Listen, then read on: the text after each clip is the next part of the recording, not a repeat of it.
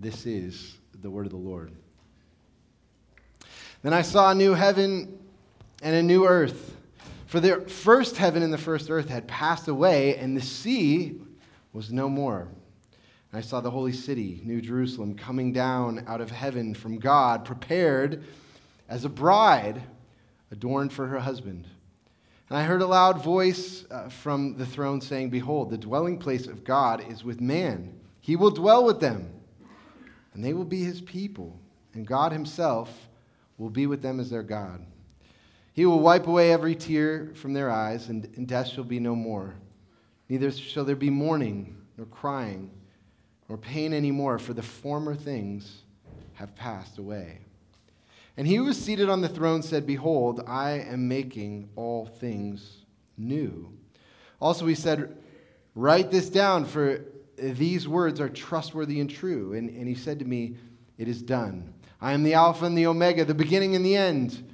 To the thirsty, I will give from the spring of the water of life without payment.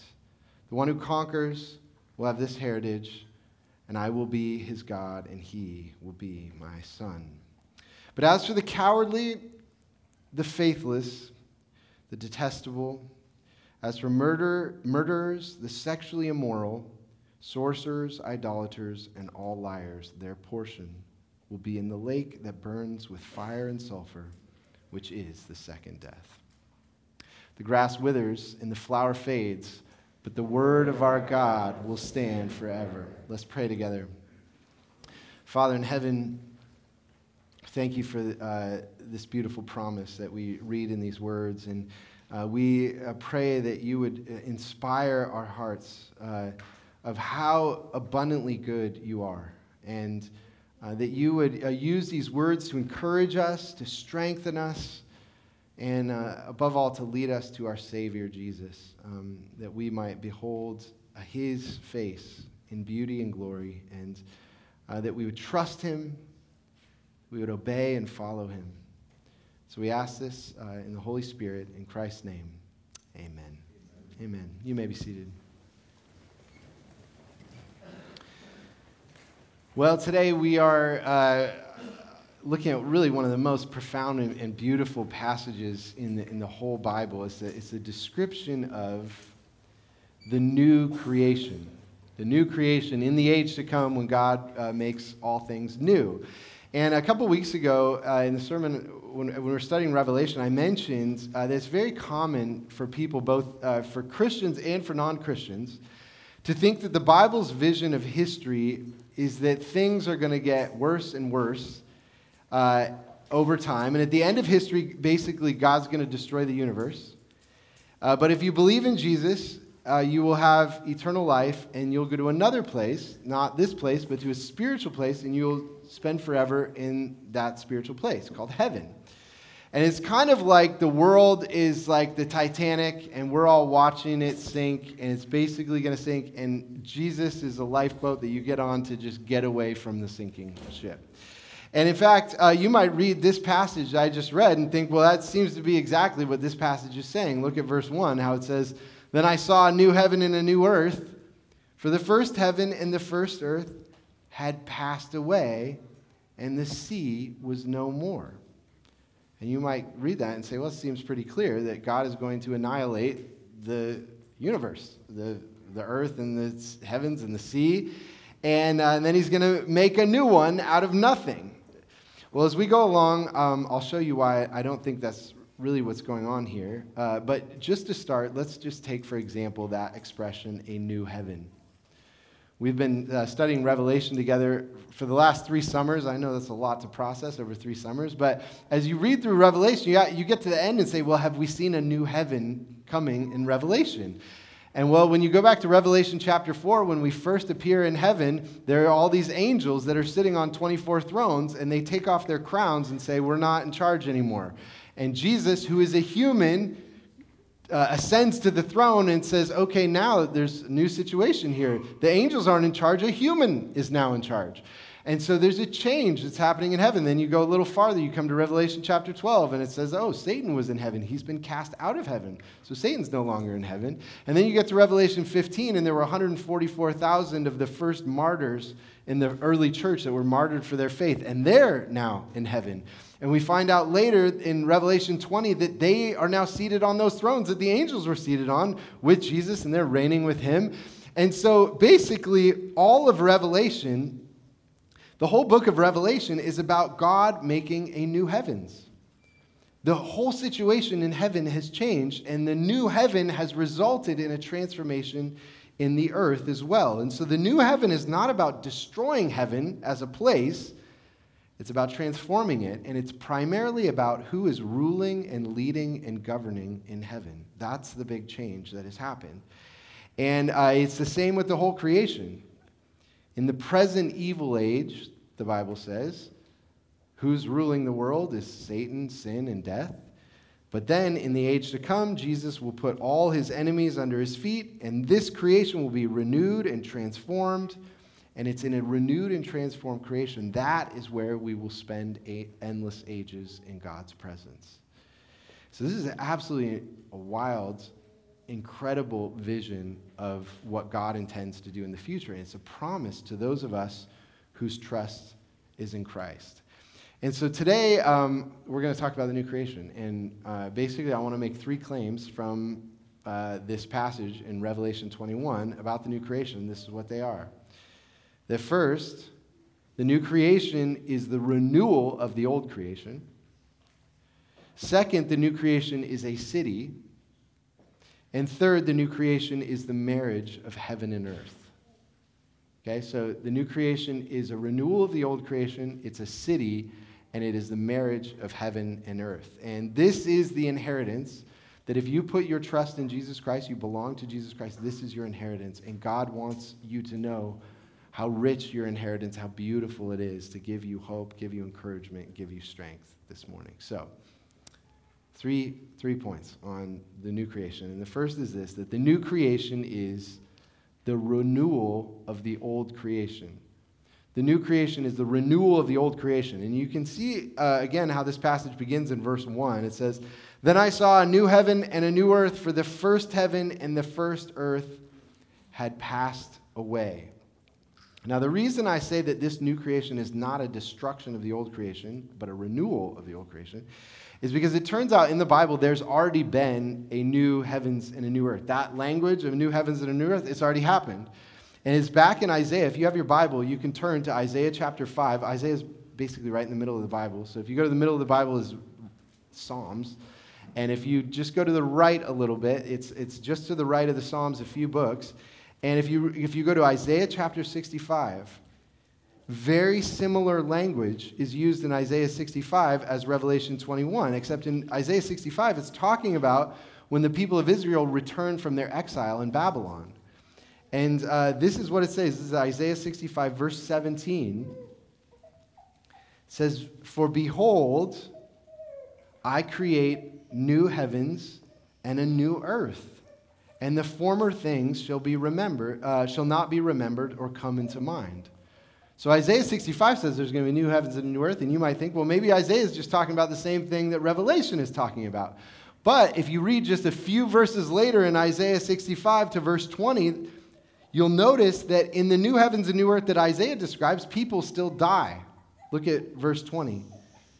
No more shall there be in it an infant who lives but a few days, or an old man who does not fill out his days. For the young man shall die a hundred years old. So in Isaiah, when there's a new heavens and a new earth, it's just an age of peace where people live to a good old age.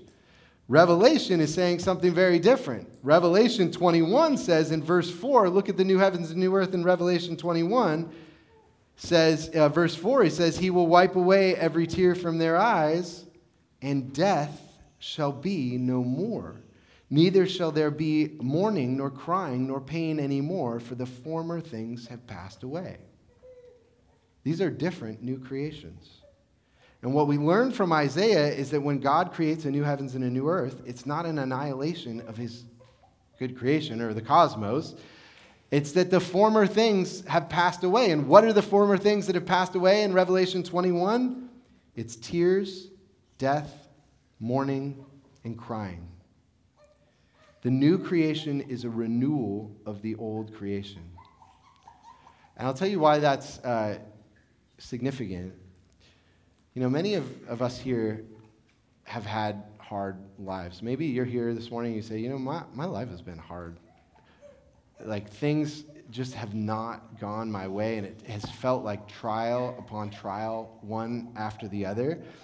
And if you've had a hard life, you might look at the world around you and say, you know, like this world has the potential to be such a great place. And being human has the potential of being such a great experience. You know, it's like you, you have being human it's like you have this mind and you, you, you know the world is beautiful and i have these eyeballs where i can look out at the world and see it. And i'm so amazed to even exist. I should be so grateful to even exist and have a body and be able to live in god's world. And so we say you know if there wasn't sin if i could just love god and obey god which is very hard for me to do and if i could love people and if other people could love me this would be such a great experience. This world has so much potential. What this passage is saying is that all that we dream this creation could be, it one day will become. God does not scrap his good creation, he brings it to the end for which he always intended it. God is going to transform his creation. He's going to scrap his creation. He's going to renew it. And actually, you know, God does this renewal on a small scale. And actually, this is language the Bible uses in, uh, in 2 Corinthians chapter 5, the Apostle Paul says that when you become a Christian and your life changes, you are a new creation. And you might say, oh, well, so individual people become new creations, just as the whole, like, heaven and earth is going to become new. That happens to individual people. And when you become a new creation in Christ, does that mean that God just annihilates you and then starts over and starts from scratch? No, that's not what he does. It means that your old life has died and a new life has come. And I, you know, I remember when I, when I became a Christian, I had, a, had lived a very selfish and destructive life. And then I, I became a Christian, and, and uh, my mom, when she was talking to someone about me, I remember she said, you know, yeah, Nate, he, he was living a very bad life, and then he became a Christian. He's a radically different person, but he's still the same old Nate. And I always thought it's a great description. How can you be radically different person and still the same old Nate at the same time? And it's because God did not destroy my personality in order to create me new. He, um, he actually made me who He originally intended me to be. I was finally becoming my personality and, and who I really was. And uh, it was a renewal of the old creation. And you know, it's, it's the same with Jesus. The Bible says that Jesus' resurrection, when, when Jesus was raised from the dead, he was the first fruits of a new creation. He was the beginning of the, heaven, the new heavens and the new earth, began when Jesus rose from the dead. And yet, when Jesus rose from the dead, he wasn't like this brand new person. He said to his disciples, Look at the scars on my hand, the scars on my side. There was still the remnant of the whole life that he'd lived, and even the crucifixion that he'd had was carried. There was a continuity. And, uh, and so, if we want to know about what the new creation's like, we look at Jesus, which is actually helpful in explaining one thing about this passage in Revelation 21. I know some of you have seen that phrase where it says that the sea will be no more. And if you like sailing or kayaking, you might say, So, are you saying there's no ocean in, in the new creation? And well, um, I, don't, I don't think that's what it's saying, because on the one hand, in, in the book of Revelation in the Bible, the, the, the image of the sea is symbolic for the Gentile nations of the world. So the people of Israel were the land, and the nations of the world are the sea. And so what's happening in the new kingdom is all the outside people from God's people are being brought in. So there's no division between the Jews and the Gentiles anymore. And so the fact that there's no sea is just talking about God incorporating the nations into his kingdom. But I also think that if you want to know what the new creation is like, the best place to look is to look at the resurrected Jesus. When Jesus was raised from the dead, he is a small picture of the new creation. And what is one of the things that Jesus did when he was raised from the dead? He had a breakfast of fish on the beach with his disciples. And if you want to know what life in the new creation is going to be like, that little story, he ate fish. And how do you eat fish if there's no ocean? So that's why I think there's still an ocean in the new creation. Jesus' death and resurrection did not mean that he was annihilated. What this passage is saying is that creation itself will pass through a kind of death and resurrection. And that's what it means in verse 5 when it says, He who is seated on the throne said, Behold, I am making all things new. The new creation is a renewal not a destruction of the old creation. Now, I just want you to imagine uh, just kind of a thought experiment for a moment. Um, imagine what human life, human culture, you know, in, in any culture, in any ethnic group, what it would be like if there was no human sin and death. You know, humans already do pretty amazing things. You know, we build these buildings and airplanes and we build roads and we have, you know, elaborate economic systems and there's music and there's all kinds of food and, and there's arts and there's stories. There's all these things. And yet we're like fighting with each other and competing with each other and trying to show off. Now imagine that there wasn't uh, competition, but we actually were, were all using our gifts to help one another to glorify God like, what would we create? What technology? What music? What kind of cities? Imagine a city where there was no sin and we all cooperatively work together for God's glory. What kind of creations could humans make? I mean, it's incredible just to even think about. And so that thought experiment, I think, leads us to a second point that this passage tells us is not only that the new creation is going to be a renewal of the old creation, it's finally the creation is going to become what God intended it to be. But the second thing is that the new creation is a city. The new creation is a city. And that might be surprising to some of you. You might think that the last place that you want to spend eternity is in a city. And you say, cities are so filled with sin and violence and or maybe you're just like the traffic. I, you know i hate going to seattle because there's everyone it's all crammed in and just the whole energy of the city is so kind of stressful. I hate i hate going to the city. Maybe that's you. And so you might think you know when i picture the age to come i picture myself with 40 acres and a garden and it's always summer in whatcom county. That's that's basically what i'm picturing.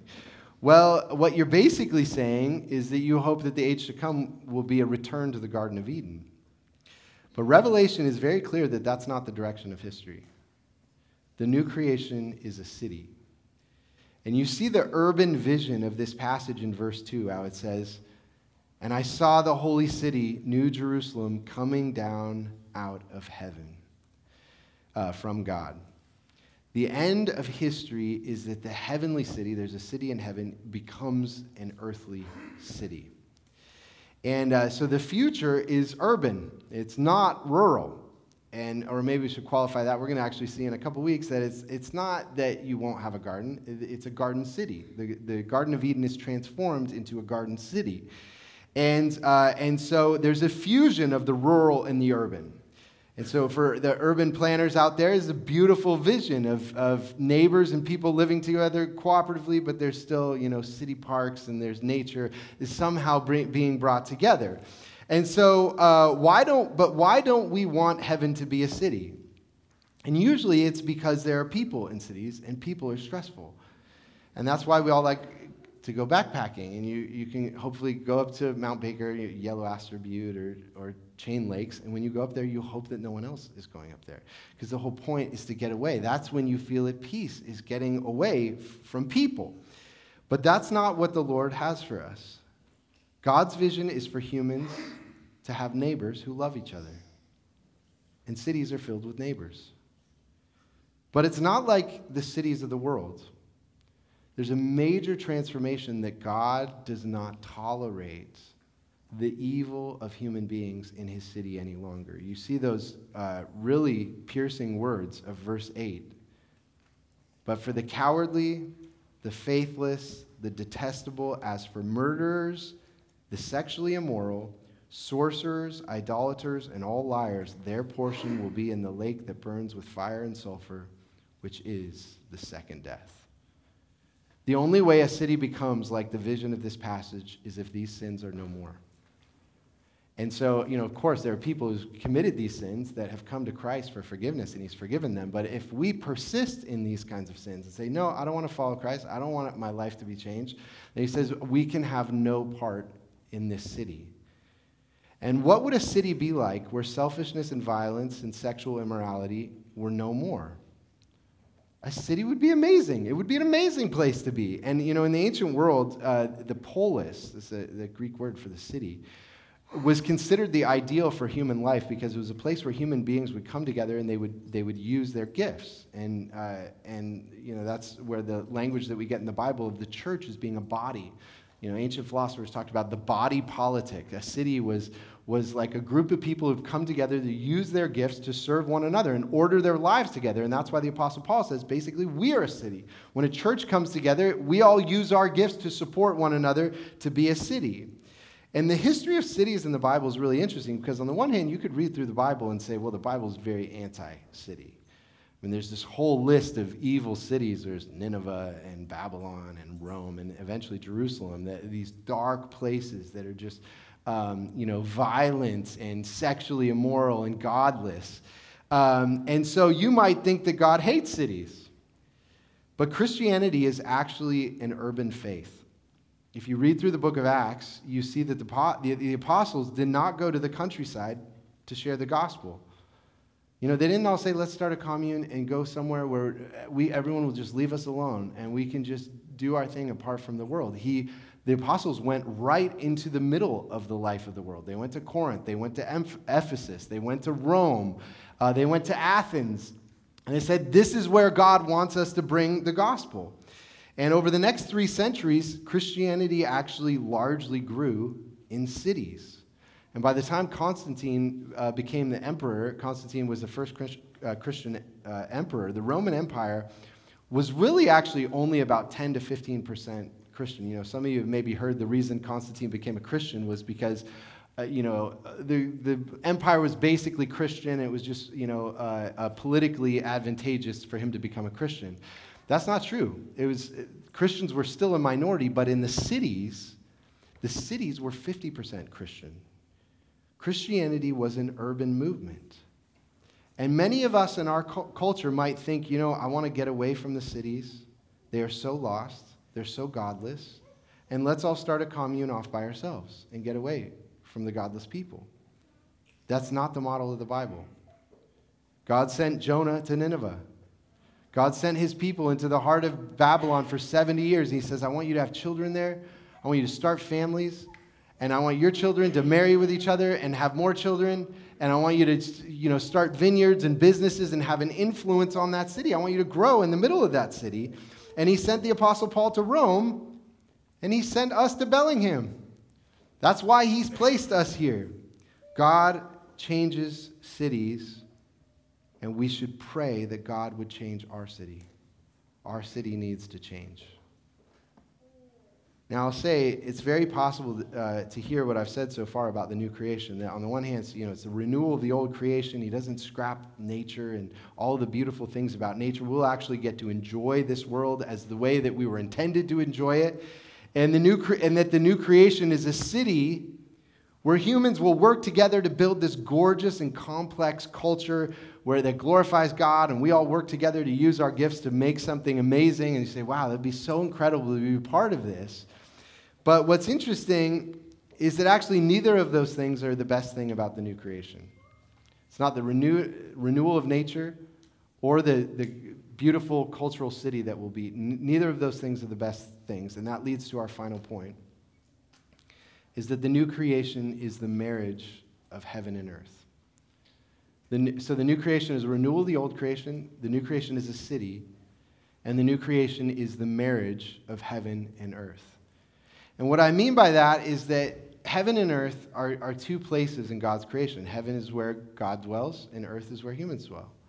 And God's plan has always been that heaven and earth would become one place. It would be a marriage of heaven and earth. And you can see the language of a marriage in this passage here in verse 2, where it says, And I saw the holy city, New Jerusalem, coming down out of heaven from God, prepared as a bride adorned for her husband. And in fact, this verse is basically telling us the whole purpose of marriage. You know, we might, we might think, well, the reason I get married is for my personal fulfillment. And, uh, and that's part of that. God does not want us to be alone. And so, but ultimately, marriage is a picture of the deep reality of human history that, that heaven and earth are going to become one. That God is coming to dwell among his people. And the future is not just a renewed creation or a thriving city, it is an intimate love. And, the, and at the heart of this passage is this greatest promise there in verse 3 that says, And I heard a loud voice from the throne saying, Behold, the dwelling place of God is with man. He will dwell with them, and they will be his people, and God himself will be with them as their God. The greatest gift of the new creation is the intimate presence of God himself. And some of you would say, you know, I'm a, I'm a Christian. I, I believe the Bible. I come to church. I want to follow God. I want to obey him. But if I was honest with you, I don't necessarily feel close to God. And I hear other people talking about feeling God's presence in their life. And I just don't feel that. And there's a distance. And I feel like the Bible is acknowledging that's a part of our life right now is there's a distance to God, but there's coming a time where he will dwell among us. It says in the next chapter that we will worship him and we will see his face. We will see him intimately. I have to tell you, knowing God intimately, there is no human experience more thrilling than the possibility of living through an encounter with the living God. You know, just uh, a couple weeks ago, our, some of the men in our church went on a solitude retreat to Sucia Island. We took some boats out there and we spent a couple nights. And uh, we all went away for a whole day to, uh, you know, just spend time reading and praying. And so I, I found this little place. It was a little grassy area at the top of a cliff. It had this strange tree coming out of it, and it just looked out on the, the sound and, and Orcas Island and the sky.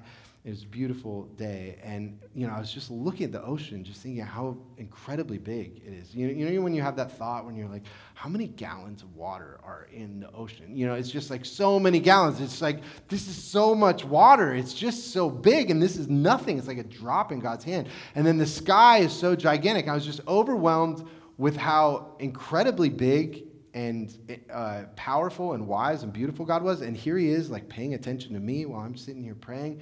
And it, it was just blowing my mind how powerful he is. And then later that day, I was talking to, to one of the guys, and they were telling me about a new sport where people try to um, uh, you know, hold their breath and dive down into water as far as they can go and see how, how many feet deep they can get with just one breath. And uh, there was a woman who went uh, 300 feet down with just one breath, no scuba gear or anything like that.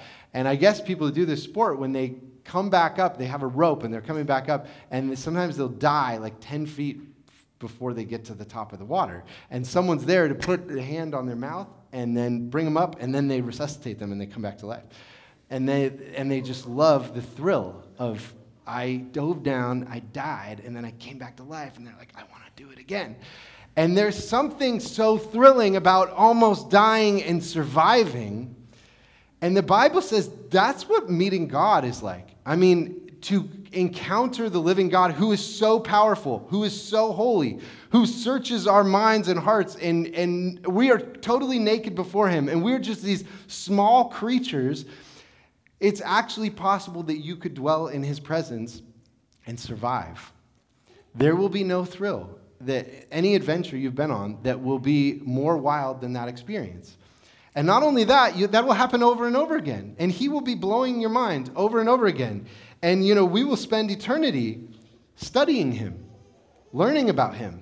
You know, I've, I've been a Christian for 26 years, and I've studied the Bible day after day after day. And the more I study the Bible, the more I realize how little I know about the Bible. And it's like, there is so much here to study about God. And uh, some of you think, you know, it'll be so nice when we get to heaven, and then I'll just have all my answers or my questions answered. It's like, no, you're not. Why would you have all your questions answered? you are finite, and God is infinite, and you will still be finite. And there will be countless things that you don't know about God. And you will spend all of eternity studying the wonders of who He is while you are in His presence. That is what marriage is about. It's like when you're in a marriage and you spend time learning more and more about your spouse throughout your life, you, we're going to do that with God forever and ever. And so when you think about all that, it makes sense that we will live forever. Some of you might think, you know, what are we going to do for eternity? We're going to run out of things that are interesting. I mean, we're going to get bored at some point. Eternity is, just scares me to think of forever. But how long would it take to study all just the wonders of this world? All the depths of science, all the, the intricacies of music and food, all the different technology that could be developed, the stories that could be written, the arts that could be done. It's just lifetimes upon lifetimes. It'd take 10,000 years just to kind of go through the, the knowledge that, that, that humans have. And then you could start over again and say, oh, yeah, I studied this 10,000 years ago. Let's freshen up on that and now read it in light of all the 10,000 years of what I've studied. And, uh, and you can restudy those things over and over. There is an eternity of experiences to being human. And then you add to that the study of the Creator of Himself. That's what we have for eternity. And I'm telling you that if you belong to Jesus Christ, this is your future and your inheritance. A renewed creation, a beautiful and bustling city with no sin, and the intimate love of God for his bride in the marriage of heaven and earth. And if there is anything that could possibly give you courage and perseverance through the struggles of this life, it is this promise. And so today, let us trust in the promise that is ours in Christ Jesus. Let's pray. Father in heaven, uh, we thank you for this uh, tremendous promise, and I, uh, I pray for each uh, soul present here. Lord, you know the, um, the trials and hardships that we each face in this life. Would you set this inheritance before our eyes? Not only that your world will be set right, and that we could have a share in that world, but Lord, that we would dwell with you and we would know you and be known by you. This is our, our deep desire. This is the thrill of our hearts. And so, um, Lord, we pray that you would give us perseverance and faith until we are with you in the age to come. And we ask in Christ's name.